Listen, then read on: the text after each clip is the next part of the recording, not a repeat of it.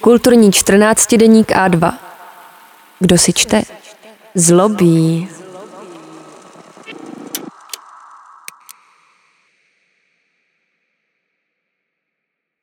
Michal Špína, cestou k upířímu hradu. Putování Transylvánii proti srsti drakulovského mýtu. Sedím ve večerním expresu z Vídně do Budapešti. Právě jsme minuli Komárom, spoždění činí 40 minut. Mohl jsem jet z Prahy přímo, ale když už mířím do Transylvánie, vydávám se aspoň částečně po trase advokáta Jonathana Harkra, který tudy koncem předminulého století cestoval za hrabětem Drákulou a svůj deník začíná jednoduchým záznamem. Odjezd z Mnichova 1. května ve 20.35. Příjezd do Vídně, den na to časně ráno – Měl jsem přijet v 6.46, ale vlak měl hodinu spoždění. Vyrazit do Rumunska po stopách Brama Stokra, autora Drákuly, není dost dobře možné, protože tam nikdy nebyl. Reálie si nastudoval na dálku. Za to nápad následovat itinerář slavného fiktivního cestujícího z roku 1897 měl už lec kdo.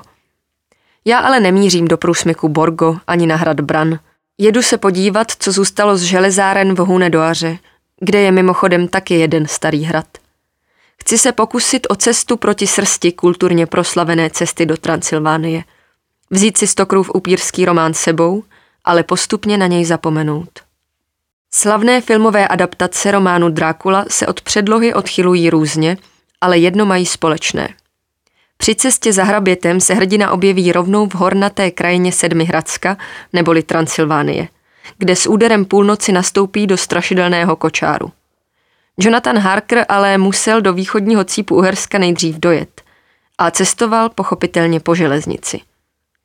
Zatímco drakulovské filmy odkazují k neurčité, spíše předindustriální době, Bram Stoker umístil děj románu do žhavé současnosti. Jeho britští hrdinové cestují vlakem neustále a Mina zná jízdní řády na spaměť. Za to z Drakulova hradu je na dráhu daleko a vlaky tu jezdí řídce, pomalu a pozdě. Železnice tak propojuje oba světy románu a zároveň zdůrazňuje jejich nepřekonatelnou odlišnost.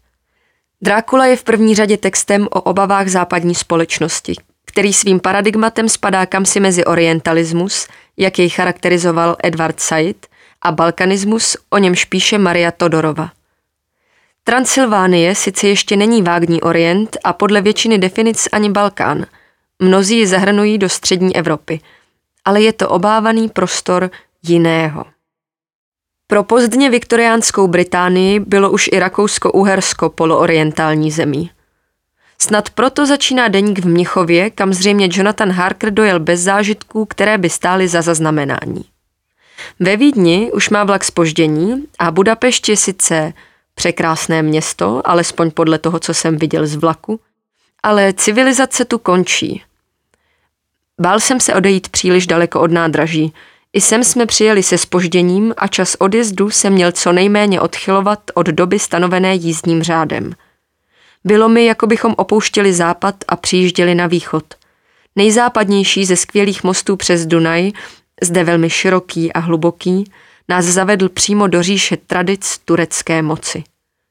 Když vystupuji ze spožděného railjetu na nádraží Kelety, noční vlaky do Transylvánie už jsou pryč a tak nocuji na palandě levného hostelu ve Vešeléního ulici. Čtvrť je orientovaná na alkoholický turismus a místní podniky mají názvy jako Beer Point nebo London Stone Bar, aby to cílová skupina měla jednodušší.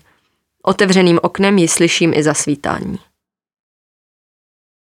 Dopoledne se vydávám rychlíkem přes uherskou rovinu do rumunského Aradu. Popolední vlak zastavuje v Lokošáze – Příslušnice pohraniční policie, která mě kontroluje, se podle nášivky na uniformě jmenuje Beatrix. Blond padesátnice s nalepovacími řasami. Venkovská kočka. Naproti jedoucí vlak z Rumunska zatím čekají na rozpáleném nástupišti dobrovolníci s balenou vodou a sladkostmi pro případné ukrajinské uprchlíky. Na oranžových reflexních vestách mají nápis Hit Dulkezete. Zjišťuji, že jde o církev víry, jednu z největších evangelických církví v Maďarsku, jejíž vedení nepřekvapivě podporuje Viktora Orbána, stavitele plotů proti uprchlíkům. Schengenskou hranici překonáváme na čas. Na nádraží v Aradu cestujícího vítá funkční eskalátor, vlajka Evropské unie a pokojové palmy. Představa západu je tu naplňována víc než ve většině maďarských stanic a nejspíše v tom záměr, snad proto tady chybějí kiosky s občerstvením. Do centra jezdí tramvaje, mezi kterými dožívají československé vozy Tatra. Dlouho se ale nezdržím, jinak bych se do Transylvánie nedostal před setměním – do Devy je to 150 kilometrů, na které osobní vlak potřebuje 4 hodiny. Opět se ale bude až sveřepě držet jízdního řádu. Usazuji se v zašlém kupé. Místním bych přál něco lepšího, ale sám za sebe mám tichou radost, že se ještě svezu starou soupravou, kde se nechávají poslední dveře otevřené i za jízdy a chlápkové k ním chodí kouřit. Kdysi to byl v Rumunsku standard, teď už je to výjimka, která během pár let zmizí úplně. Vlak ostatně jede tak pomalu i proto, že se celá trať z Maďarska přes Arad do Transylvánie se modernizuje a zdvoukolejňuje. Některé části koridoru už jsou před dokončením, za oknem se občas objeví estakády, nadchody, protihlukové stěny. My se kolem nich ale ještě ploužíme padesátkou. Jeden americký cestovatel se po stopách Jonathana Harkra vypravil před pěti lety a o své cestě píše na webu Atlas Obscura – Vlaky jsou skutečně tak spožděné, jak popisoval Harker, a většina z nich jsou obstarožní relikty studené války. Co na tom, že soupravy z dob studené války dodnes běžně jezdí na obou stranách železné opony i Atlantiku? Studenou válku jakoby vedla jen jedna strana, ta východní, a zmínka o ní dokáže cestopisu dodat potřebné přísady. Prisma mnoha západních cestovatelů zkrátka jen aktualizovalo staré vzorce – i já se ale přistihnu, že si až příliš pozorně prohlížím spolucestující, kteří se vracejí z Aradu na venkov. Jonathan Harker by nejspíš poznamenal, že vypadají velmi malebně, ale nijak přitažlivě nepůsobí. Za stanicí Radna už jsem ale v kupé sám. Uběhne další hodina, aniž by se za oknem objevilo město. Jedeme podél řeky Mureš, jednou z nejméně zalidněných oblastí Rumunska, plnou táhlých kopců – Někde tady začíná Transylvánie. Její název pochází z latinského Transsilvam, tedy za lesem, a k lesu odkazuje i maďarské označení Erdej a rumunské Ardeal. Tuto kotlinu totiž ze všech stran obklopují zalesněné hory. Podobně jako Čechy, jen je tu všechno o něco větší. Kraj s takovou konfigurací je snadné prohlásit za jednu z nejdivočejších a nejméně známých oblastí Evropy – a umístit do ní děj hororového románu.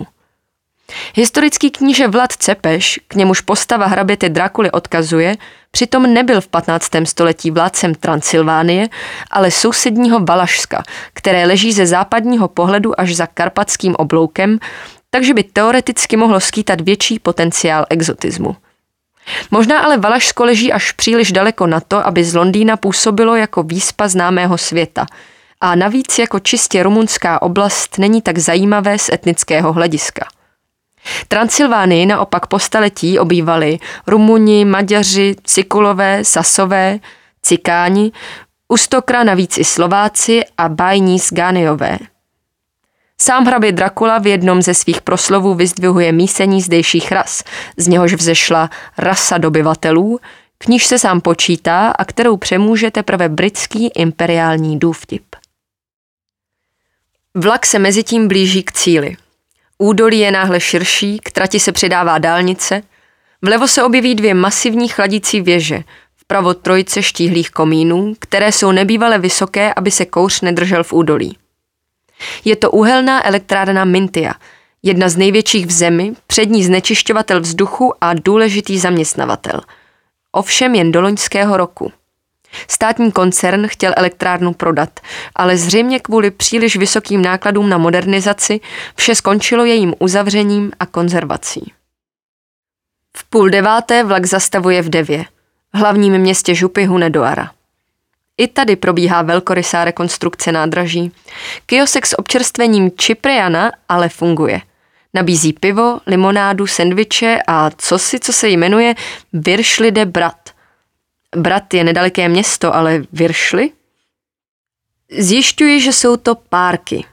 Z německého Wurst, v rakouské podobě Wurstl, se slovo přes maďarštinu dostalo až sem. Pro zastánce středoevropanství dobrý doklad toho, že ještě nejde o žádný východ. I Jonathanu Harkerovi se ostatně hodili skrovné znalosti Němčiny, když se o kus severněji v Kluži vyptával číšníka na paprika handle, neboli kuře na paprice. Vydávám se po hlavní ulici plné kaváren, které zaujímají přízemí panelových domů. Nacházím ulici Pietroasa a v ní dům, kde budu spát. Padla tma a přes dvorek přeběhla kočka.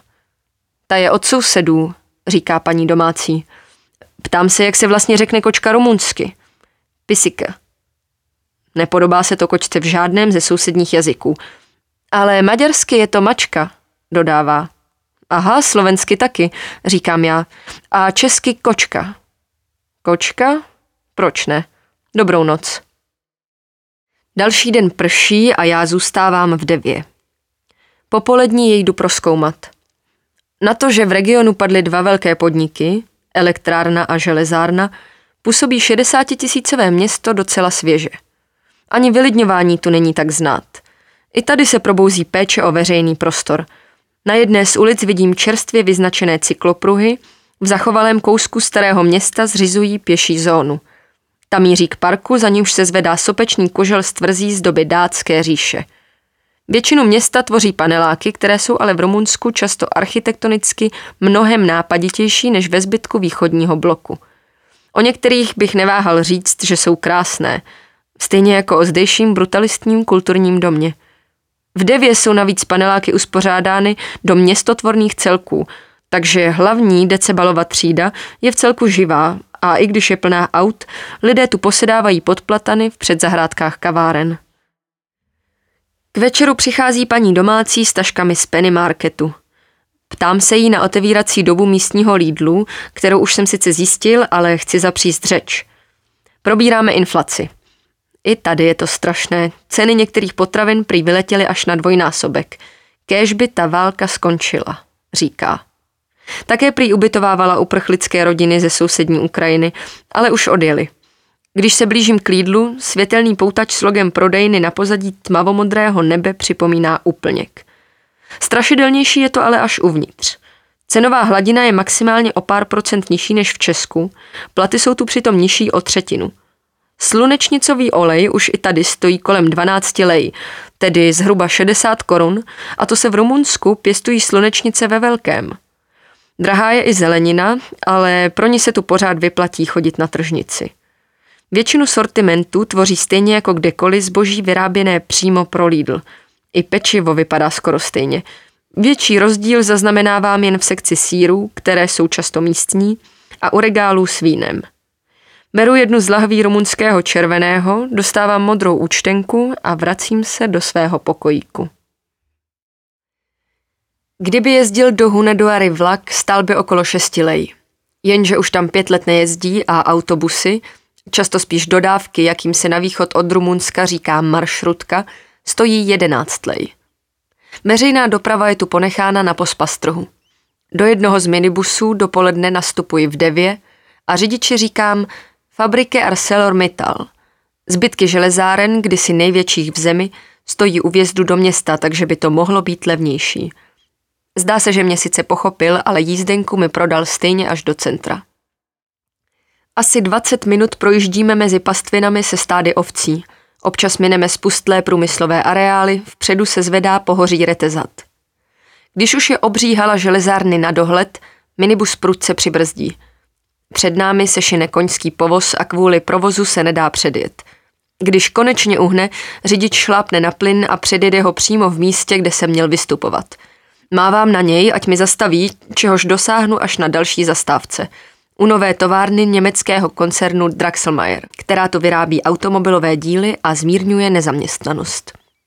Vystoupím, mířím zpátky a míjím tentýž povoz. Kření se na něm potetovaný mladík v kšiltovce. Silnice mě vede po mostě přes říčku k hale ocelárny. Nikde nikdo, jen auta.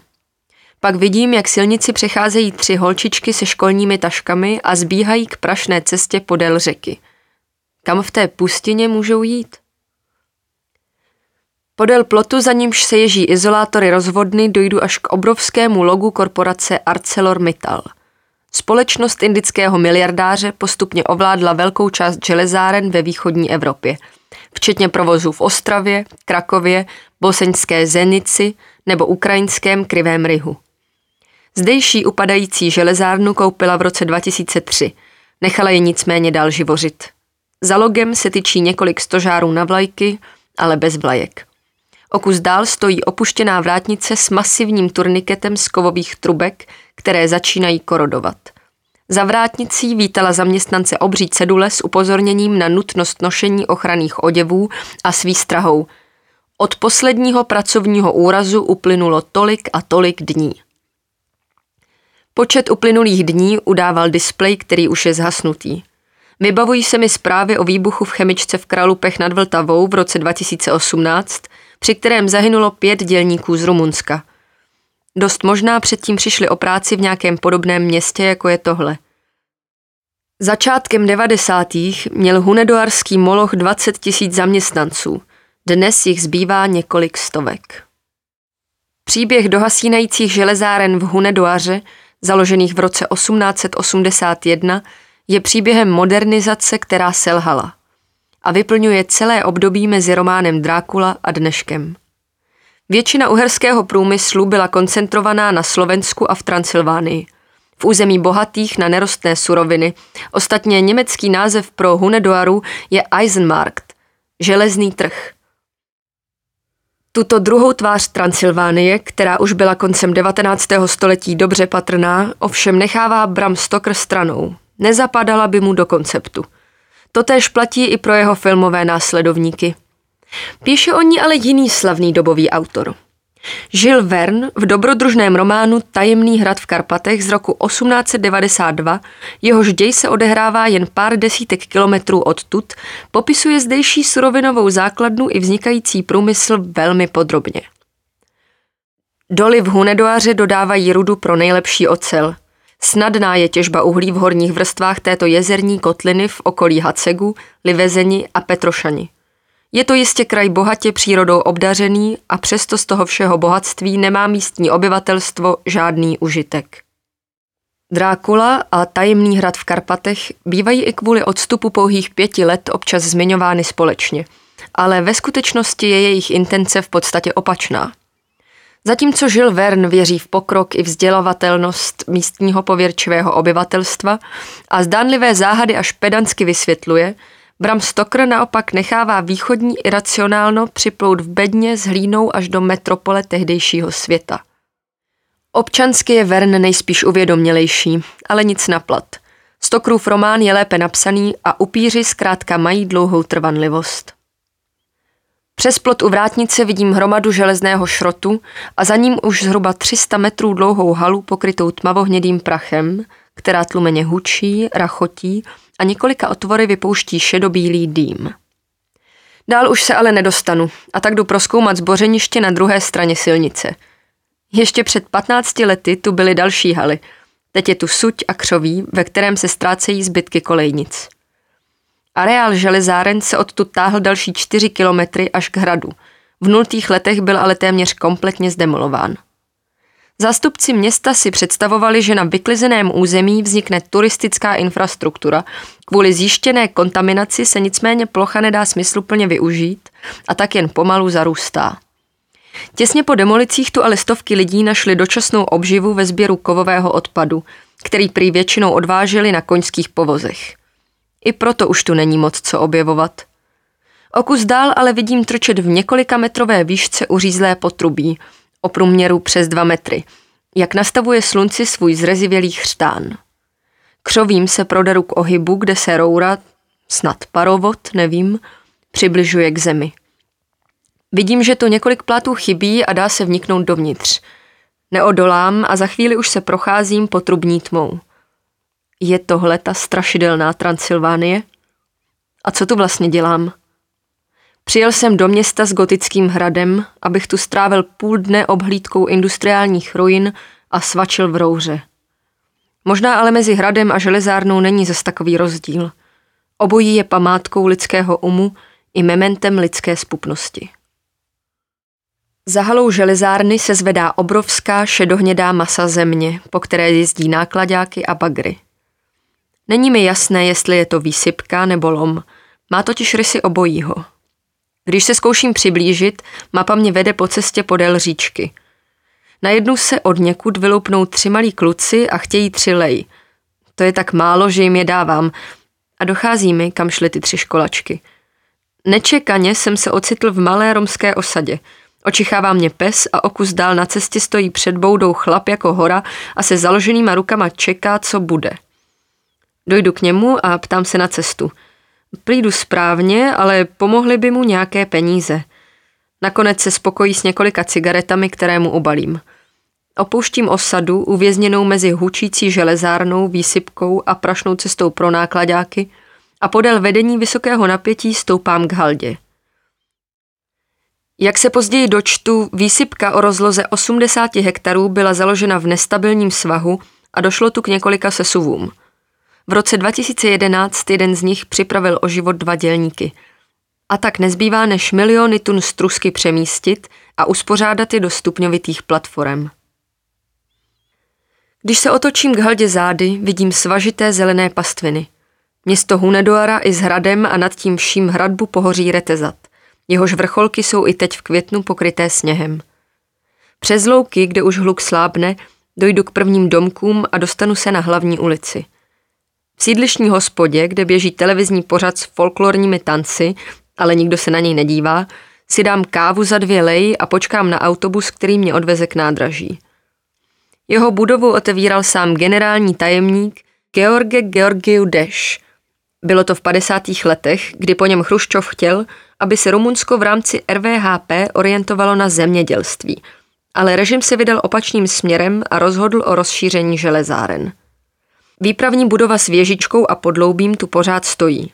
Koleje tu jsou, dokonce i trolejové vedení tu je, jen sem už pátý rok nic nejezdí. Dnes je Hunedoara největší rumunské město, kam se nedá dojet vlakem. Lidu prázdné nádraží v pozdně odpoledním slunci působí jak z metafyzických maleb Georgia de Kirika. Stíny se prodlužují a tak pokračují směrem k hradu. V Devě byla atmosféra veselější. Tady je úpadek víc znát, jak už to u měst závislých na jednom zrujnovaném podniku bývá. Jen mezi lety 1992 a 2011 ztratila Hunedoara čtvrtinu obyvatel. Porodnost klesla na polovinu a kdo ví, co ukáže letošní sčítání lidu. Rumunsko čelí těžké demografické krizi. A pokud se nic nezmění, může mít kolem roku 2050 méně obyvatel než osmkrát menší Belgie a zhruba stejně jako v době Brama Stokra a Žila Verna. Hrad už je blízko. Skupinek turistů přibývá. Možná sem někteří přijeli na doporučení prince Charlesa, který nedávno natočil propagační video, v němž se už po několikáté hlásí k pokrevnímu příbuzenství s Vladem Cepešem a nabádá k návštěvě země, které kvůli pandemii chybějí příjmy z turistického ruchu. Je pravděpodobné, že v polovině 15. století byl Vlad III. Cepeš na Hunedoarském hradě krátce vězněm Matejáše Korvína. Ve scéně z rumunského historického filmu Kníže zvaný Drákula ze 70. let má hrad podobně tmavohnědou barvu jako železárny. V době natáčení totiž hutní areál sahal až k němu. Když jsem před několika lety viděl toto v pravdě transylvánské sousedství na staré fotografii, bylo mi jasné, že sem jednou pojedu, i když už uvidím něco úplně jiného. Teď jsem tady a návštěvu hradu oddaluje, jak to jen jde. Dřív vedla hned naproti nákladní lanovka a úzkorozchodná trať, po níž se dopravovala železná ruda z dolů v okolních kopcích a mě zajímá, jestli z nich ještě něco zbylo. Abych se na místo dostal, musím obejít luxusně vyhlížející novostavbu, snad hotel nebo kongresové centrum. Za stavbou z betonu a skla najdu pěšinu, v níž tuším bývalou trať. A vydám se po ní, dokud se neobjeví sekuriták a nezačne na mě volat. Privat, privat. Říkám mu, že tam žádná cedule privat není a předstírám, že si chci jen vyfotit hrad i z téhle strany. Tak dlouho se dohadujeme, až mávne rukou a naznačuje, ať jdu za ním. Oklikou se dostaneme na obrovskou terasu, odkud máme hrad opravdu jako na dlani. Nejlepší výhled byl zprivatizován. Hotel je nový a prázdný, říká. Anglicky mluví asi jako já rumunsky, ale vůle popovídat si je oboustraná, takže to jde. Zapálí si a já taky. Zajímá ho život v Česku, kolik stojí bydlení, kolik jídlo, jaké jsou mzdy. Já se ptám, co bylo s lidmi, které propustili z železáren. Pokynek západu. Austria, Germánia, Itália, Franca a nebo žijí z turismu. I přes zimu? Prý ano, hory jsou blízko a lyžuje se tam. Pak ukáže dolů k silnici, kde sedí na obrubníku tři mladé ženy. Hure, než mi dojde, že to bylo německy, řekne to i východoevropsky. Kurve. Aha, kurve, turisti, euro. Pak ale opíše levou rukou linii obzoru, výjmenuje několik městeček a kopců a prohlásí, že je tu krásně. A má pravdu, je tu krásně. Rád bych s ním na terase zalité večerním sluncem zůstal, ale všechno jednou končí. Je otevírací doba turistických atrakcí. Loučíme se s tiskem ruky, až teď vidím, že na ní má jen tři prsty. Teď už tam snad můžu. Jdu k dřevěné budce, kde si konečně koupím vstupenku do upířího hradu.